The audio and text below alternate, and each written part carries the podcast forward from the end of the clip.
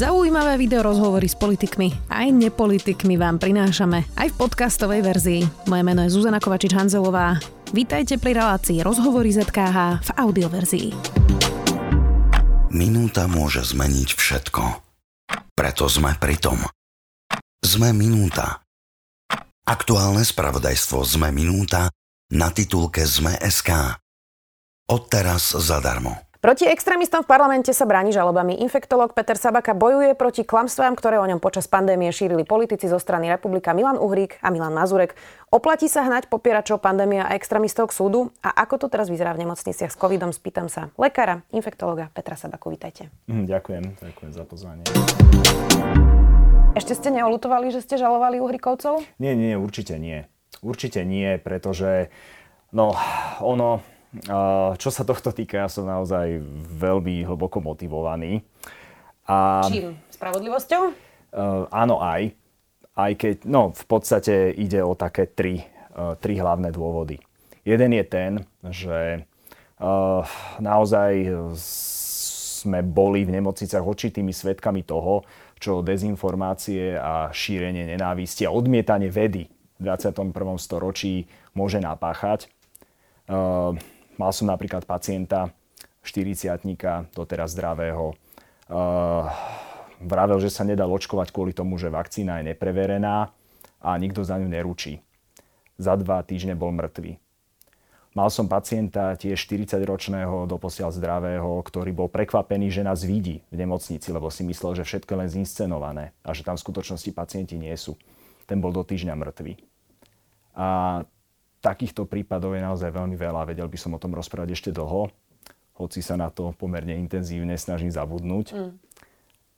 Takže toto je, toto je asi taká hlavná motivácia. E, ďalšia motivácia je tá, že e, jednoducho je nemysliteľné, aby v podstate niekto šíril nepravdy o podstate ja nie som ani verejne činná osoba, ja som obyčajný lekár a vysokoškolský učiteľ. E, čo sa týka mojej reputácie, tak mi na nej pomerne veľa záleží, keďže e, jednak učím medikov a kto by chcel, aby ho učil klamár, hej, Uh, to je jedna vec. Ale Ďalšia vec. si myslím, že by ani verejne činné osoby nemali znášať. Ani verejne činné osoby, jasné. Áno, Lebo ani je taký extrém, osoby. že toto... Áno, áno, áno, áno. Aj keď veľakrát sa mnohí ľudia uh, argumentujú tým, že verejná, verejne činná osoba musí, musí uh, zniesť určitú kritiku, aj keď... Uh, kritiku, túta, toto je také hulváctvo tak, tak, celkom skôr, správne, ono môžeme teraz polemizovať o tom, že čo je vlastne nejaká kritika uh, prípustná a čo už je úplné hulváctvo, buranstvo a čo, čo sú bohapusté mm. lži.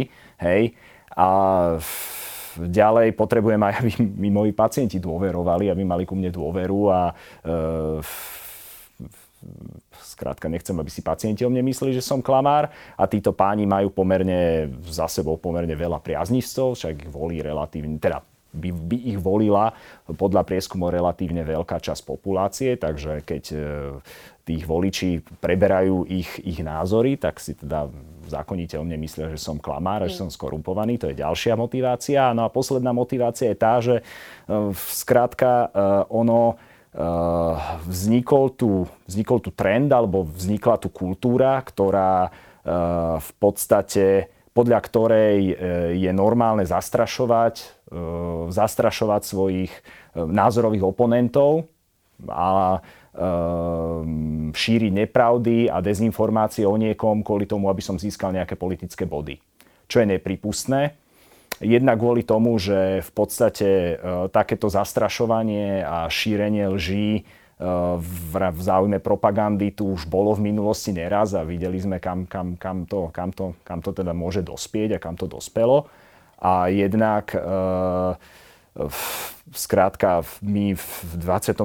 storočí čelíme viacerým problémom, viacerým krízam, či to klimatická kríza, alebo to bola kríza COVID-19, alebo teraz táto geopolitická kríza a um, vedci a odborníci a nezávislí odborníci by sa zrejme mali k týmto témam slobodne vyjadrovať, aby mohli ovplyvňovať rozhodnutia ľudí, ktorí, ktorí s tým potom môžu niečo urobiť. Hej?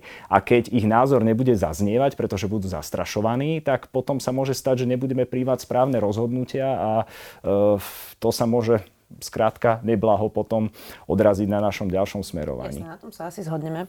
Ono je to inak dosť drahá záležitosť zaplatiť advokátov. Určite. Vy máte teraz aj výzvu, ľudia vám môžu prispieť na právnikov. Za dva týždne inak už máte väčšinu, myslím, z tých 15 tisíc som to teraz pozerala. Neťahá v tomto prípade človek mm, vo vašej pozícii za kratší koniec ako konšpirátori, ktorí vlastne chrlia tie klamstvá o vás. Jednak pomerne dlhú dobu vám trvá, kým sa dopracujete ano. k tomu rozsudku, to je prvá vec. A po druhé je to ešte aj veľmi drahé. Čiže si to nemôže každý dovoliť sa brániť. Čiže neťaháte za kratší koniec? Určite áno. Určite ťaháme za, krat, za kratší koniec a preto sme sa v podstate snažili využiť aj inštitút tých neodkladných opatrení. Uh, ťaháme za kratší koniec, ale tak e, robíme, čo sa dá, bojujeme. No. Šírenie nepravd, dezinformácií a nenávisti sa v poslednej dobe stalo lacným a účinným spôsobom, ako si niektorí politici naháňajú percenta. My sme sa rozhodli, moji právnici a ja, že sa pokúsime, aby to pre nich zasa až také lacné nebolo. Uh, a potom ste tam ešte dodali, toto bola citácia z vášho statusu, že ako sa hromadia skutky, rozrastajú sa aj žaloby a rozširuje sa kruh žalovaných, pokračovanie na budúce. Čiže podáte aj ďalšie žaloby? Áno, samozrejme. Samozrejme, v podstate, no uh, tak jednak uh, napríklad pán, pán Mazurek potom, ako obdržal výzvu predžalobnú a v podstate ako aj obdržal tú, tú, tú prvú žalobu, tak uh, nie len, že by nezmenil svoje konanie a svoj postoj ku mne, ale sa ešte to ešte pritvrdil. naopak pritvrdil, mm-hmm. áno, áno, pritvrdil a pomerne veľa.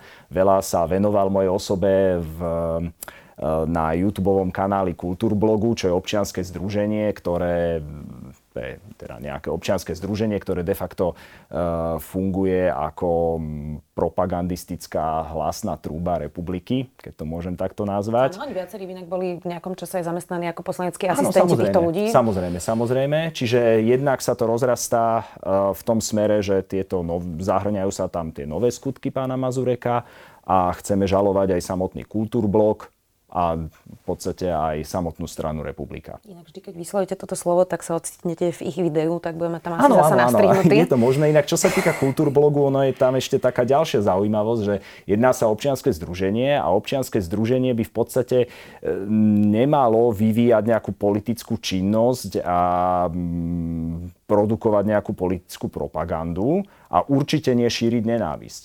Len e, nám sa to javí s právnikom, že toto občianske združenie takúto aktivitu vyvíja a preto sa chceme v tomto smere obrátiť aj na ministerstvo vnútra. Tak uvidíme, ako to e, dopadne. Poďme ešte k medicíne.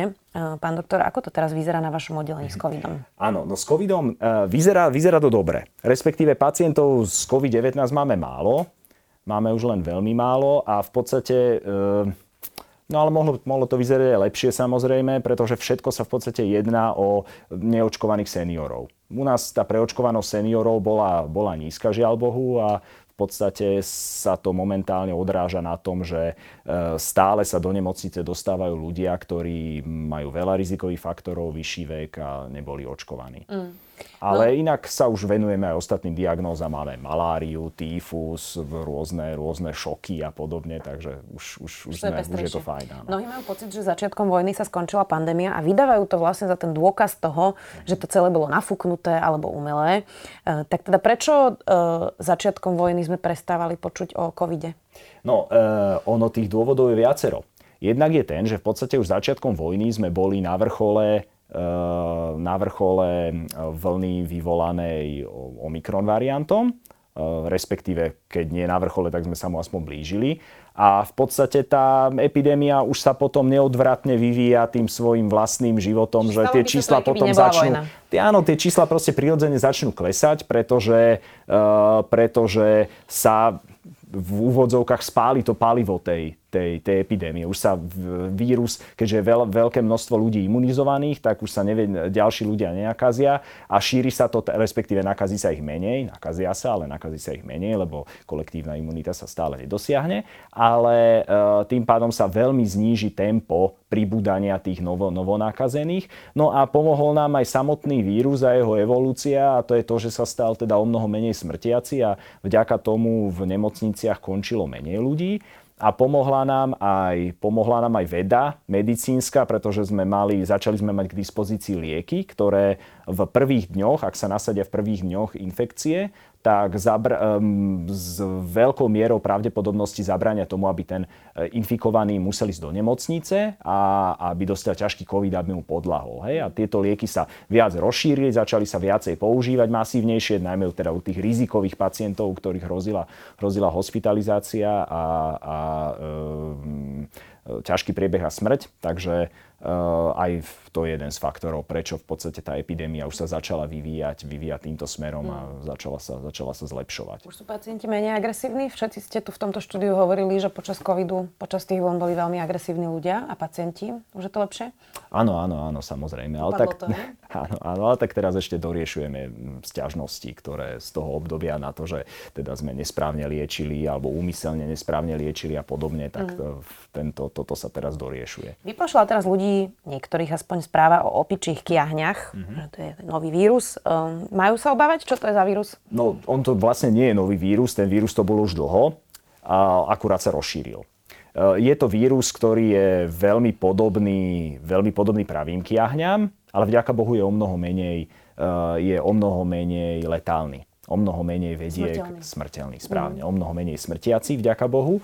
Eh, ten konkrétny variant, ktorý sa rozšíril v Európe, lebo tiež je viacero variantov týchto opičích jahní, ten eh, má letalitu niekde okolo 1% alebo pod 1%, čo teda tiež nie je málo, čo teda tiež dosť, áno, uh-huh. presne tak, čo je tiež dosť. Na rozdiel od covidu sa ale nešíri vzduchom čo je teda veľmi Čiže dobré. naozaj vo veľmi blízkom áno, kontakte áno, on s tým druhým človekom, aby ste áno, sa nakazili. Správne, on sa v podstate rozšíruje priamým kontaktom. Tam najviac vlastne pri tej chorobe určite väčšina ľudí už videla, ako to vyzerá. Ehm, tvoria sa na koži také pupáky, ne, také výražky vyplnené tekutinou. Ako, áno, ako podobné kiahne, ako podobné ako pri, pri ovčích kiahňach, aj keď pri, tých, pri týchto kiahňach to vyzerá inak. To mm-hmm. vyzerá pri tých právých kiahňach. Mm-hmm. A najinfekčnejšia je tá tekutina z tých výrážok. A teda infekčný e, je najmä, najmä ten povrch tela a aj oblečenie toho, toho mm-hmm. infikovaného, aj keď to oblečenie menej.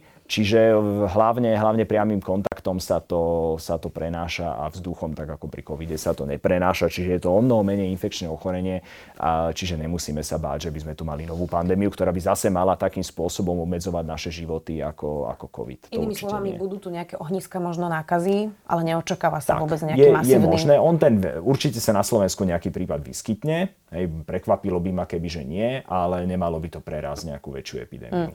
Inak tie opičie kiahne sú vírus z niektorých častí Afriky. Mm-hmm. A sem tam ho sem v minulosti priniesol nejaký cestovateľ alebo nejaký biznismen alebo bizniswoman, ktorá ano. cestovala. Um, ale na toto by sa asi mal svet pripraviť, nie? Lebo tá globalizácia prosto prináša to, uh, že vírusy ľahšie cestujú Určite, a šíria sa. Čiže mali by sme sa asi mentálne nastaviť na to, že choroby, ktoré sa vyskytovali kedysi len v Strednej Afrike, sa dosť možno začnú vyskytovať aj v Európe, nie? Určite áno, určite áno. V podstate preto aj existuje špecializácia infektológ a preto existujú špeciálne infektologické oddelenia. E, pred, tam sa sústredujú pacienti s podozreniami na takéto exotické ochorenia, pretože tie exotické ochorenia sú jednoducho exotické v našich krajinách a lekár, ktorý s tým neprichádza toľko do kontaktu, by to nemusel rozpoznať a tak podobne. Čiže e, to je preto, preto v podstate existujeme, ale rozhodne sa na to treba pripraviť a ono um, po pandémii veľmi ožil cestovný ruch. Ľudia začali o mnoho viacej cestovať a e, začali sa o mnoho viacej šíriť, e, šíriť takéto infekčné ochorenia, mnohé tropické, e, dokonca viacej než v tých prepandemických časoch. Mm. Čiže teraz naozaj zažívame taký boom. Ďalšia vec, na čo by sme sa mali pripraviť, je to, že niektoré tropické ochorenia k nám môžu preniknúť aj vďaka globálnemu oteplovaniu respektíve, že kvôli zmene klímy, mm-hmm. že kvôli zmene klímy by sa mohli začať šíriť aj na Slovensku, napríklad uh, západonilská horúčka. Jasné. Uh, ako veľmi ste ako lekári unavení, uh, pán doktor? A čo sestry, no. teda nielen no. lekári, lebo tieto majú Áno. naozaj ťažké. Vyzerá to zároveň na nekonečnú debatu o dvíhaní platov. Áno ktoré všetci už v okolitých štátoch to robili už pred dvoma rokmi. My sme stále na bode nula a teraz by sme mohli hovoriť aj o záchranároch. Nie je to naozaj len o lekárov a sestrách. Um, tak uh, ako to vyzerá v nemocniciach? Tak, Aká je nálada medzi vami po tom covide? No, ako zdravotníci sú unavení, sú to pandémiou unavení, vyčerpaní a uh, aj keď teraz je tej práce o mnoho menej, než bolo cez, cez pandémiu, tak jednoducho tá chronická únava a chronický stres, jeho dopad proste cítime stále. S tým, že aj klesol cez pandémiu počet zdravotníkov, najmä počet sestier, pretože veľa ľudí v dôchodkovom veku išlo do dôchodku, niektorí ľudia z nemocníc išli napríklad do neštátnych ambulancií a podobne, čiže z nemocníc bol odliv, odliv lekárov taktiež odliv sestier. Máme menej personálu, než sme mali pred pandémiou a teda to, že nedochádza k nejakému zvyšovaniu platov, tomu samozrejme neprospieva. Najmä aj vzhľadom na, vzhľadom na infláciu a podobne. Mm. Ono v podstate vlastne um, z krajín V4 sme na to momentálne asi najhoršie a nevidíme ani, že by mm, sa nejako veľmi uchádzali o prácu, treba z lekári a zdravotníci z Ukrajiny. Hej. Takže, no tak lebo za hranicami v Česku má sestra 400 eur viac a má menej práce. Áno, Takže áno, keď správne. už by som utekala z krajiny a mohla by som prejsť 100 km ďalej, tak asi to áno. urobím, keď sa na tým logicky človek zamyslí. Tá situácia je na mnohých oddeleniach po Slovensku čo sa týka, čo sa týka personálu, veľmi ťažká. Platí, že máte uh, nadbehnuté šialené nadčasy a že máte nevyčerpané desiatky dní dovolenky? Áno, to samozrejme platí. To samozrejme platí, lebo ako s čerpaním dovolenky to bolo naozaj teda veľmi sme dovolenky nečerpali. Chápem. Ešte vás to baví? Sú lekári, ktorí to počas alebo po pandémii vzdali? Vy ste najvyššie boli terčom antivaxerov, aj, aj extrémistov, tak ešte vás to neomrzelo? Stále nás to baví. Všetkých, všetkých čo, čo pracujeme, nás to baví. Mňa to hrozne baví. A keby nás to nebavilo, tak to jednoducho nerobíme. Takže... Tak to je dobrá správa pre Slovensko. Áno. Ďakujem veľmi pekne, že ste si našli čas, hoci viem, že ste vyťažený lekár, infektolog Peter Sabaka. Ďakujem. Ďakujem veľmi pekne za pozvanie. Počúvali ste podcastovú verziu relácie Rozhovory ZKH. Už tradične nás nájdete na streamovacích službách, vo vašich domácich asistentoch, na Sme.sk, v sekcii Sme video a samozrejme aj na našom YouTube kanáli Denníka Sme. Ďakujeme. Minúta môže zmeniť všetko. Preto sme pri tom. Sme minúta. Aktuálne spravodajstvo ZME Minúta na titulke ZME.sk. Odteraz zadarmo.